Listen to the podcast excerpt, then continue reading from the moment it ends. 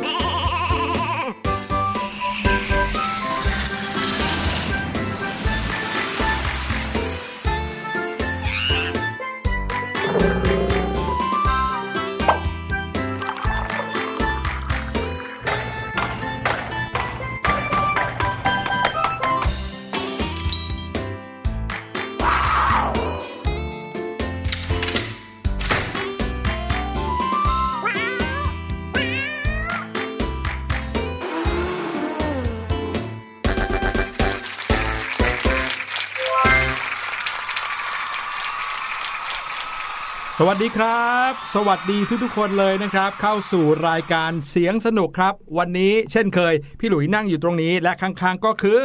พี่ลูกเจี๊ยบนั่นเองค่ะ เข้ามาช่วงของเดือนธันวาคมเนี่ยนะคะ เรียกได้ว่าเป็นช่วงของเทศกาลแห่งความสุขแล้วอะใช่เพราะว่าสำหรับฝรั่งเนาะเราก็จะเจอเทศกาลคริสต์มาสแล้วถัดมาก็จะเป็นปีใหม่นั่นเองถูกต้องในช่วงนี้บรรยากาศเนี่ยนะคะ ก็จะเต็มไปด้วยการตกแต่งต่างๆ สวยงาม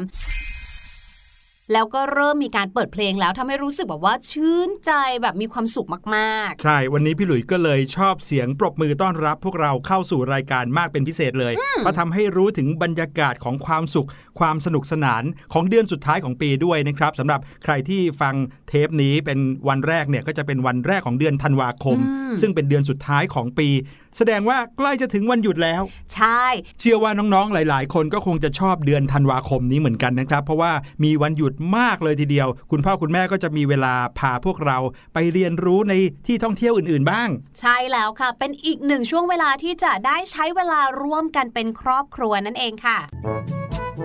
เสียงปริศนาในวันนี้นะคะ เราก็เลยตั้งใจจะให้น้องๆเนี่ยได้ฟังเสียงโฮโฮโฮฟังปุ๊บก็รู้ปั๊บเลย รู้เลยว่าใคร ไม่ใช่ครับ มาฟังเสียงปริศนากันนะฮะวันนี้เสียงปริศนาเป็นอะไรที่ใกล้เคียงกับคริสต์มาสเหมือนกัน แต่ว่าอาจจะไม่ใช่บรรยากาศของคริสต์มาสในประเทศไทย ถ้าอย่างนั้นอย่ารอช้าเราไปฟังกันเลยค่ะ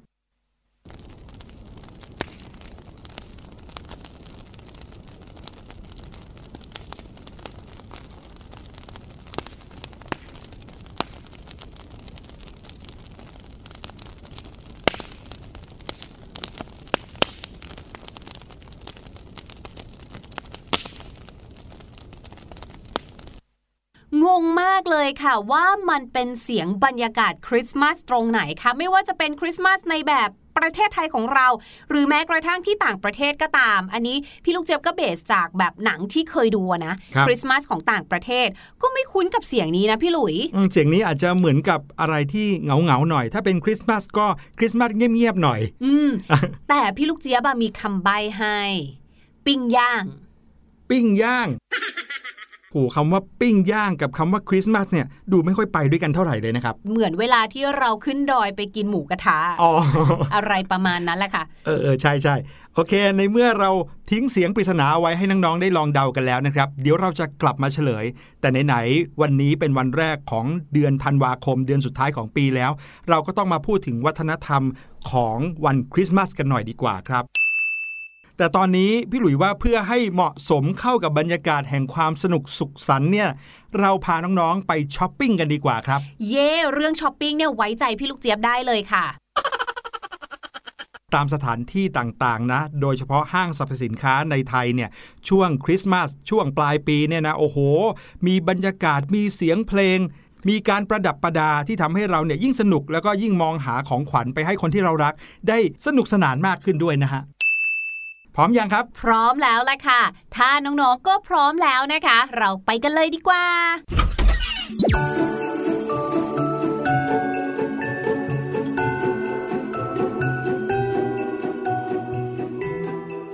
เจี๊ยบเนี่ยนะคะเป็นคนที่ชอบบรรยากาศในช่วงคริสต์มาสปีใหม่มาก ๆ เลย อย่างที่บอกค่ะเวลาที่เราเนี่ยนะไปเดินตามห้างต่างๆ หรือสถานที่ต่างๆ นอกจากการประดับประดาไฟแล้วนะคะ เพลงที่เขาใช้เนี่ยมันก็ช่วยเสริมสร้างความสุขมากๆเลยอืมหรือแม้กระทั่งต่อให้ไม่เป็นห้างสรรพสินค้าหรือไม่ได้เป็นร้านค้านะคะ ตามถนนหนทางเนี่ยเขาก็มักจะมีการประดับไฟกันแล้ว ใช่ครับ บรรยากาศแบบเนี้ยทำให้พอจะลืมเรื่องร้ายๆบ้าง อย่างเช่นผลสอบของเรา เอ้ยอย่าเพิ่งพูดถึงสิคะ ตอนนี้นะพี่ลูกเจี๊ยบเนี่ยอยากจะได้ต้นคริสต์มาสสักหน่อยนึงแหละพี่หลุย ว่าแต่ว่าทำไมพี่ลูกเจี๊ยบงงจังเลยคะครับมันมีทั้งต้นคริสต์มาสแบบที่เป็นต้นไม้สี เขียวแดงครับกับต้นคริสต์มาสที่เป็นต้นคริสต์มาสในทีวีที่เราเห็นสูงสูงๆสามเหลี่ยม ซึ่งจริง ๆ แล้วอันเนี้ยพี่ลูกเจี๊ยบเคยดูสารคดีมันคือต้นสนไม่ใช่หรอทำไมเขาเรียกต้นคริสต์มาสงงจังเลยอะนั่นน่ะสิ แต่เรื่องนี้มีคำอธิบายครับพี่ลูกเจี๊ยบคำอธิบายของเรื่องนี้นะครับ มีอย่างชัดเจนเลย เพราะว่าเป็นประวัติที่มีมายาวนานมากแล้ว โดยเฉพาะอย่างยิ่งทางฝั่งตะวันตกนะครับ เอาชื่อของเขาก่อนครับพี่ลูกเจี๊ยบ ชื่อของเขาที่ชื่อว่าต้นคริสต์มาสเนี่ยในวัฒนธรรมของชาวคริสต์ หมายถึงต้นไม้ที่อยู่ในสวนสวรรค์ครับสวนสวรรค์อืมเอ๊ะ สวนสวรรค์ที่พี่ลูกเจี๊ยบเคยได้ยินเนี่ยที่เกี่ยวข้องกับอดัมกับอีฟหรือเปล่าคะ ถูกต้องเลยครับอืมในสวนสวรรค์แห่งนี้อยู่ในพระคัมภีร์ไบเบิลของศาสนาคริสต์ครับ เขาบอกว่าอาดัมแล้วก็อีฟเนี่ยไปหยิบผลไม้จากต้นไม้ต้นเนี้ยมากิน ซึ่งทำให้เกิดเรื่องราวต่างๆ มากมายครับ และต้นไม้ต้นนั้นแหละครับ ก็คือ the tree of knowledge หรือว่าต้นไม้แห่งความรู้อืม เป็นเหมือนจุดกำเนิดจุดเริ่มต้นของเรื่องราวทางคริสตศาสนา ตั้งแต่ศตวรรษที่ 11 ชาวคริสเนี่ยเขาจะมีการแสดงละครในชุมชนนะครับ ที่หน้าวัดบ้างตรงลานกลางหมู่บ้านบ้าง ถึงความหมายของคริสต์มาสในโรงเรียนหลาย ๆ แห่งเนี่ยพอถึงช่วงเวลาคริสต์มาสหรือว่าใกล้คริสต์มาสเนี่ยนะครับเขาก็จะมีการจัดซุ้มเนาะที่เป็นลักษณะเหมือนโรงเลี้ยงแกะที่จะมีพระแม่มารี แล้วก็เป็นรูปปั้นที่เป็นวันที่พระเยซูทรงมาประสูติ ในโลกใบนี้ ในอดีตเมื่อศตวรรษที่ 11 นะครับเขาก็มีการแสดงละครเรื่องราวแบบนี้ถึงความหมายของคริสต์มาสแล้วก็มีการเอาต้นไม้ต้นหนึ่งมาวางไว้ตรงกลางเพื่อประดับฉาก ซึ่งต้นไม้ต้นนี้แสดงถึงบาปกำเนิดของอดัมและอีฟด้วยนะครับ ซึ่งต้นไม้ที่เอามาใช้นั้นเป็นต้นสน ไม่ใช่ไม้ที่ชื่อว่าต้นคริสต์มาสนะครับแต่ว่าคริสต์มาสเป็นชื่อเทศกาลก็เลยตั้งชื่อต้นไม้ต้นนี้ว่าต้นคริสต์มาส ถามว่าทำไมถึงใช้ต้นสน ก็เป็นเพราะว่าต้นสนนั้นเป็นต้นไม้ที่หาง่ายที่สุดในประเทศเหล่านั้น และการแสดงละครคริสต์มาสแบบนี้นะครับ มีมาเป็นเวลาติดต่อกันยาวนานหลายร้อยปีนะครับ ตั้งแต่ศตวรรษที่ 11 จนมาถึงศตวรรษที่ 15 นะครับ เริ่มมีการออกกฎห้ามแสดงละครเหล่านั้นครับพี่ลูกเจี๊ยบทำไมล่ะคะพี่หลุย ก็เพราะว่าพอมีการแสดงละครกันทุกปี ทุกปี การแสดงนั้นเนี่ยก็เริ่มที่จะเป็นการเล่นแบบ ไม่ได้อ้างอิงประวัติศาสตร์จริง ๆ กลายเป็นเรื่องที่เอาไว้ล้อชาวบ้าน เช่นบางทีทำท่าเป็นคนพิการล้อคนอื่นบ้าง หรือว่ามีการเหยียดเพศบ้าง ผู้ปกครองบ้านเมืองในยุคนั้นนะครับก็เลยรู้สึกว่ามันชักจะไม่ตรงกับบรรยากาศของการเฉลิมฉลองซะแล้ว ก็เลยสั่งให้ยกเลิกเลยนะครับพอสั่งให้ยกเลิกการเล่นละครนั้น คือสั่งไปทั่วทุกแคว้นเลยนะ ยกเลิกกันหมด ออกกฎเลยว่าห้ามเล่นแล้ว ทีเนี้ยบรรดาชาวบ้านที่เขายังหวังหรือว่ารอคอยเทศกาลสนุกสนุกแบบเนี้ยเขาก็เลยเสียดาย ก็เลยเอาฉากละครนั้นกลับไปเล่นที่บ้านของตัวเอง เลยทำให้เจ้าต้นคริสต์มาสซึ่งเป็นอุปกรณ์สำคัญประดับฉากเนี่ย ไปอยู่ในบ้านของทุกๆ คนในช่วงเวลาคริสต์มาสอืมหลังจากนั้นต่อมาเรื่อยๆ ก็เริ่มมีการพูดถึงการประดับประดาต้นไม้นั้นให้สวยงามครับ มีการเอาไฟไปประดับ มีการเอาของขวัญไปเอาถุงเท้าไปทำให้ต้นไม้ต้นนั้นสวยงาม ประจำบ้านทุกบ้านในช่วงเทศกาลคริสต์มาสอันนี้คือต้นกำเนิดเลยนะฮะของการใช้ต้นสนเป็นต้นคริสต์มาสตั้งแต่นั้นเป็นต้นมานอกจากนั้นนะคะ พี่ลูกเจี๊ยบอะแอบไปรู้มาด้วยแหละว่า สังเกตนะคะว่า จริง ๆ แล้วเนี่ยช่วงคริสต์มาสเนี่ยมันเกิดขึ้นในหน้าหนาวเนาะครับหน้าหนาวพืชพันธุ์ต้นไม้เนี่ยไม่ค่อยจะขึ้นหรอกอืมอย่างที่พี่หลุยบอกเขาก็เลยเลือกต้นไม้ที่หาง่ายที่สุดครับแล้วก็เขาเรียกว่าอะไรทนต่อหน้าหนาว นั่นก็คือต้นสนใช่ไหมแต่ว่าเรื่องราวของสีเขียวเนี่ยนะคะ ในฤดูหนาวเนี่ยเป็นสิ่งที่ประพฤติปฏิบัติกันมานานมากตั้งแต่สมัยอียิปต์เลยนะ คือในช่วงนั้นเนี่ยนะคะ คนเนี่ยเขายังมีความเชื่อในเรื่องของเทพเจ้าถูกไหมเช่น พระเจ้าแห่งดวงอาทิตย์อย่างเงี้ยค่ะ เพราะว่าพอตอนกลางคืนแล้วเนี่ยมันจะรู้สึกทุกอย่างมันมืดมันน่ากลัวครับดังนั้นพอเข้าสู่ฤดูหนาวในช่วงเดือนธันวาคมค่ะ เพื่อเป็นการขับไล่สิ่งชั่วร้าย คนในสมัยก่อนเขาเชื่อว่าเราจะต้องหาอะไรที่มันเป็นสีเขียวๆอะอืมซึ่งเป็นตัวแทนของพระอาทิตย์ครับเขาเชื่อว่าในช่วงฤดูหนาวเนี่ยที่อากาศมันขมุกขมัวหรือว่ามีความมืดเยอะเนี่ย เพราะว่าพระอาทิตย์ไม่สบายครับพระอาทิตย์ป่วย ก็เลยจะต้องหาสีเขียวเนี่ยค่ะมาเป็นตัวแทนแล้วก็เหมือนเป็นกำลังใจให้พระอาทิตย์ ดังนั้นต้นไม้อะไรก็แล้วแต่ที่เขาหาได้เขาก็จะเอามาประดับประดามาวางไว้ที่บ้านเหมือนกันอืมเพื่อเป็นการขับไล่สิ่งชั่วร้ายแทนพระอาทิตย์ที่ตอนนั้นป่วยครับเหมือนขอผมลาขอลาป่วยไปช่วงหนึ่งอะไรเหมือนออย่างย่างที่เงี้ยบอกว่าช่วงเทศกาล ปลายปีทั้งหลายเนี่ยอืมคือพระอาทิตย์จะไม่ค่อยขึ้นมาหรอกใช่บรรยากาศจะดู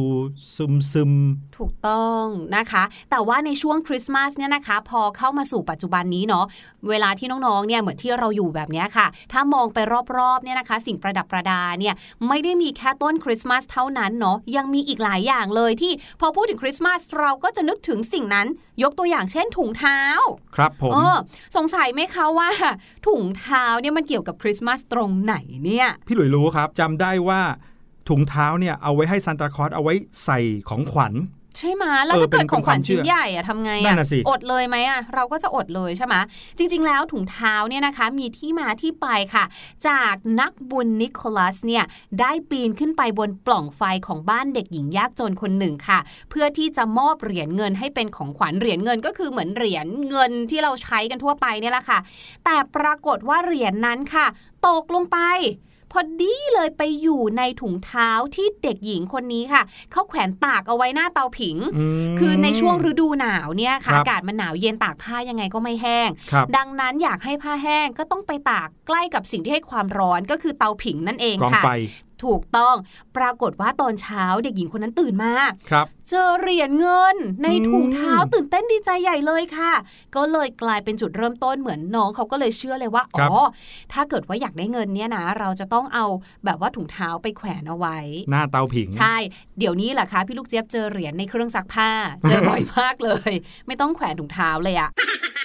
ก็เลยเหมือนกับเป็นการพูดต่อๆกันไปเนาะใช่ว่าถ้าเอาถุงเท้าไปแขวนไว้ที่เตาผิงในคืนวันคริสต์มาสอีฟค่ะก็คือก่อนวันคริสต์มาสเนี่ยจะทำให้ซันตาได้คลอของสขวัญอะไรมาแบให้บนี้ค่ะ นอกจากเรื่องของการประดับถุงเท้าเอาไว้ที่เตาผิง ก็จะมีอีกหนึ่งอย่างค่ะ ที่เป็นสัญญลักษณ์ของคริสต์มาสเลยนะคะ นั่นก็คือดาว ครับผม แล้วดาวในที่นี้เนี่ยเป็นอะไรที่พี่ลูกเจี๊ยบแปลกใจมากเลยค่ะ เพราะว่าต้นคริสต์มาสทุกต้นจะต้องมีดาวที่เป็นหลักอยู่ยอดสูงสุดใช่แล้ว แล้วใครก็แล้วแต่ที่ได้รับเกียรติให้ไปประดับดาวยอดสูงสุดนั้นเนี่ยเรียกว่าเป็นเกียรติอันสูงสุดของอืมบ้าน หรือว่าของชุมชนอะไรแบบนั้นเลยนะ ใช่ ในบางประเทศนะครับ ถ้าเกิดว่าสมมุติว่าในเมืองเมืองหนึ่งเนี่ยเขาจะมีการทำต้นคริสต์มาสประจำเมืองเออใช่ในปีนั้นเนี่ยนะครับอืมมีการ ประดับประดาต้นคริสต์มาสอย่างสวยงาม และในตอนที่เขาจะประดับดาวไว้ยอดบนสุดน่ะค่ะเขาก็จะเอาผู้นำของเมืองนั้นน่ะใช่ขึ้นไปประดับเลยนะ แล้วแบบบางทีมีการถ่ายทอดสดเป็นแบบพิอะไรธีอย่าเปิงดนี้เลเลยยใช่ ซึ่งดาวเนี่ยนะคะในความหมายของชาวคริสเตียนเนี่ยหมายถึงการแสดงออกที่ดีของพระเยซูคริสต์ที่ได้บัญญัติเอาไว้ในพระคัมภีร์ไบเบิลค่ะบอกว่า the bright and morning star ซึ่งก็มีความหมายพิเศษเนาะเหมือนกับแบบว่า ดวงดาวเหล่านั้นเนี่ยได้แบ่งที่อยู่กับสวงสวรรค์ ไม่ว่าจะมีกำแพงอะไรขวางกั้นระหว่างพื้นผิวโลกด้วยก็ตาม แต่เหมือนแบบท่านเป็นคริสเตียนที่ดีที่ได้รับดวงดาวอันนั้นอะไรแบบเนี้ยค่ะครับและในบางแห่งก็เชื่อว่าต้นของแอปเปิลเนี่ยมองดูคล้ายกับต้นไม้ในสวงสวรรค์ด้วย ก็เลยมีการนำเอาแอปเปิลเนี่ยนะคะมาประดับที่ต้นไม้ในวันคริสต์มาสเหมือนกันอืมอืมแต่สิ่งที่พี่หลุยชอบที่สุดเลยนะครับในการประดับประดาต้นคริสต์มาสในแต่ละปี ก็คืออะไรรู้ไหมฮะ อะไรคะคือกล่องของขวัญอุ้คยรับใช่ใช่อันนี้คือชอบมาอืมกอยากเปิดทุกกล่องเลย ที่ใต้ต้นคริสต์มาสที่ประดับประดากันในแต่ละบ้านค่ะแต่ละสถานที่เนี่ยมักจะมีกล่องของขวัญกองอยู่เต็มไปหมดเลยค่ะ ถ้าเกิดว่า เทียบแล้วก็เหมือนกับว่ามีสิ่งดีๆ รออยู่มากมายนั่นเอใช่งแล้วค่ะ พี่ลูกเจี๊ยบว่าก็เป็นอีกหนึ่งกิจกรรมที่ดีนะคะ ถ้าเราไม่ได้มองว่าอุ๊ย อันเนี้ยของต่างประเทศ เราควรหรือไม่ควรที่จะรับมา แต่บางทีมันก็จะมีความสนุกพี่ลูกเจี๊ยบเห็นบางบ้านเนี่ยค่ะอาจจะไม่ได้มีต้นคริสต์มาสแต่เขาจะมีกิจกรรมการแลกของขวัญกันครับหรือจับฉลากของขวัญเล่นกันในบ้านครับเออก็เป็นอะไรที่น่ารักสนุกดีนะ ใช่ครับเหลือเวลาอยู่อีกประมาณสักหนึ่งเดือนก่อนที่จะถึงปีใหม่แล้ว ให้เทศกาลปลายปีนี้เป็นเทศกาลแห่งความสุขของทุกบ้านเลยนะครับค่ะโอ้โหแค่พูดเรื่องราวของเทศกาลแห่งความสุขนะ ก็รู้สึกมีความสุขขึ้นมาเลยแหละพี่ลูกเจี๊ยบพี่หลุยขอตัวไปเดินดูของขวัญที่จะซื้อให้กับคนที่บ้านก่อนก็แล้วกันนะครับพี่ลูกเจี๊ยบจะไปไหนทำอะไรไหมพี่ลูกเจี๊ยบก็จะไปชี้ไงว่าอยากได้อะไรอุ๊ยไม่ให้ใช่พี่หลุยสิซื้อให้นี่ไงโอเคโอเค แต่เราให้น้องๆไปฟังเพลงกันก่อนดีกว่านะครับ กับเพลงนี้ที่มีชื่อว่าเด็กไทยดูดี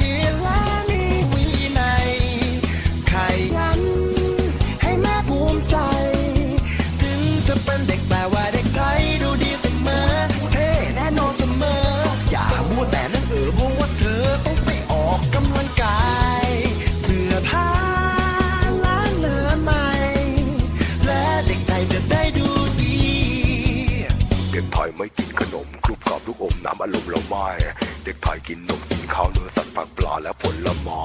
เด็กไทยนั้นจะแข็งแรงร่างกายแข็งแกร่งเพราะออกกำลังกายเด็กไทยไม่กินขนมมะกรูดกรอบลูกอมมาน้ำอารมณ์เราไม่เด็กไทยกินนมกินข้าวเนื้อสัตว์ผักปลาและผลไม้ เด็กไทยนั้นจะแข็งแรงร่างกายแข็งแกร่งเพราะออกกำลังกาย เด็กไทยดูดี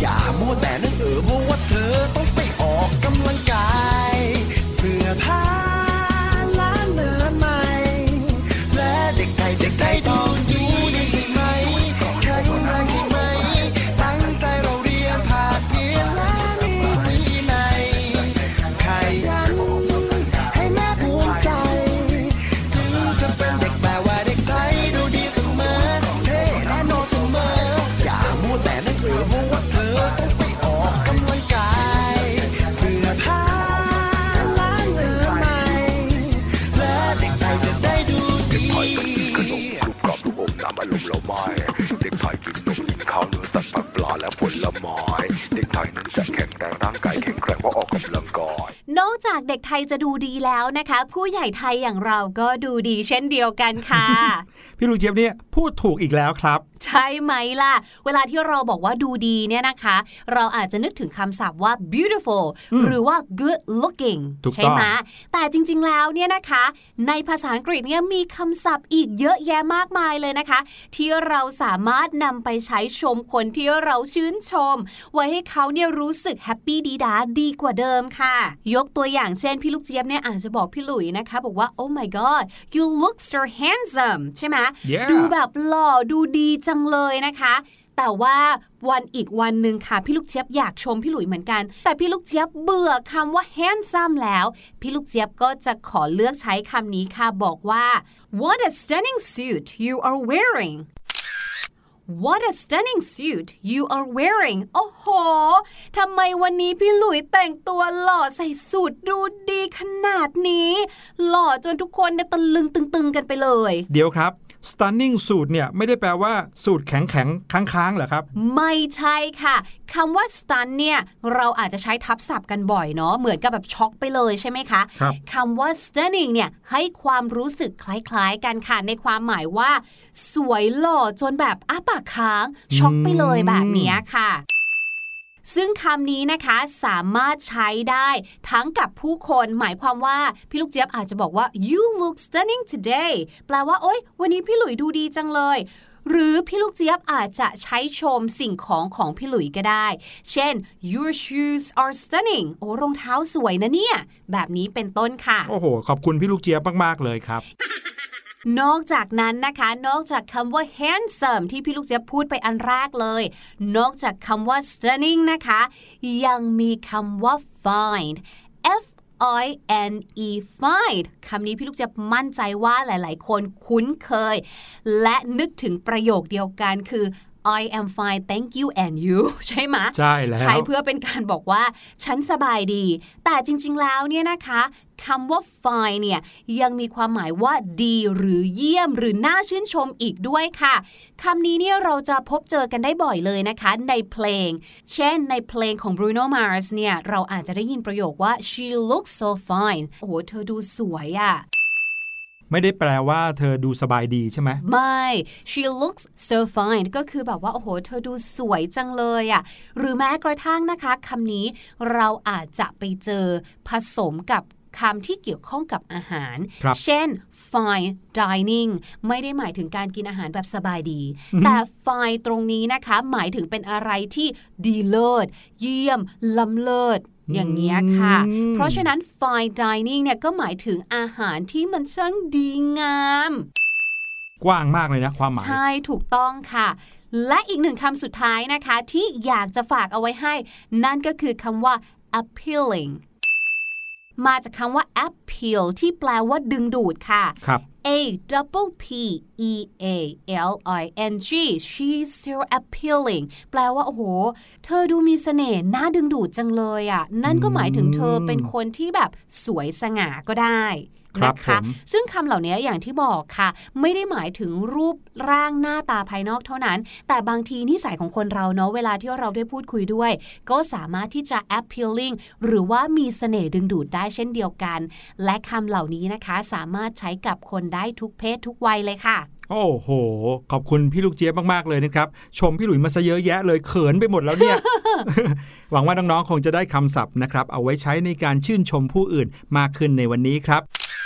ได้เวลาที่เราจะมาเฉลยเสียงปริศนากันแล้วละครับ วันนี้อย่างที่บอกไปว่าเสียงปริศนาของเราให้บรรยากาศสงบก็ได้ ให้บรรยากาศถึงความเป็นเทศกาลคริสต์มาสก็ได้ ลองไปฟังกันอีกสักทีว่าเป็นเสียงของอะไร แล้วกลับมาเฉลยกันครับ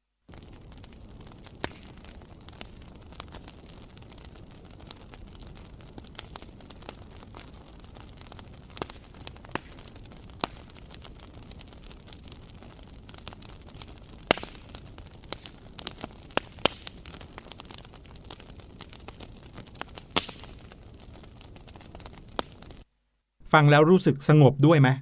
สงบด้วยแล้วก็หิวด้วยค่ะ พี่ลูกเจี๊ยบนึกออกแล้วว่าได้ยินเสียงแบบเนี้ยเวลาไปท่องเที่ยวทำกิจกรรมอะไร อะไรฮะเวลาไปแคมปิ้งอื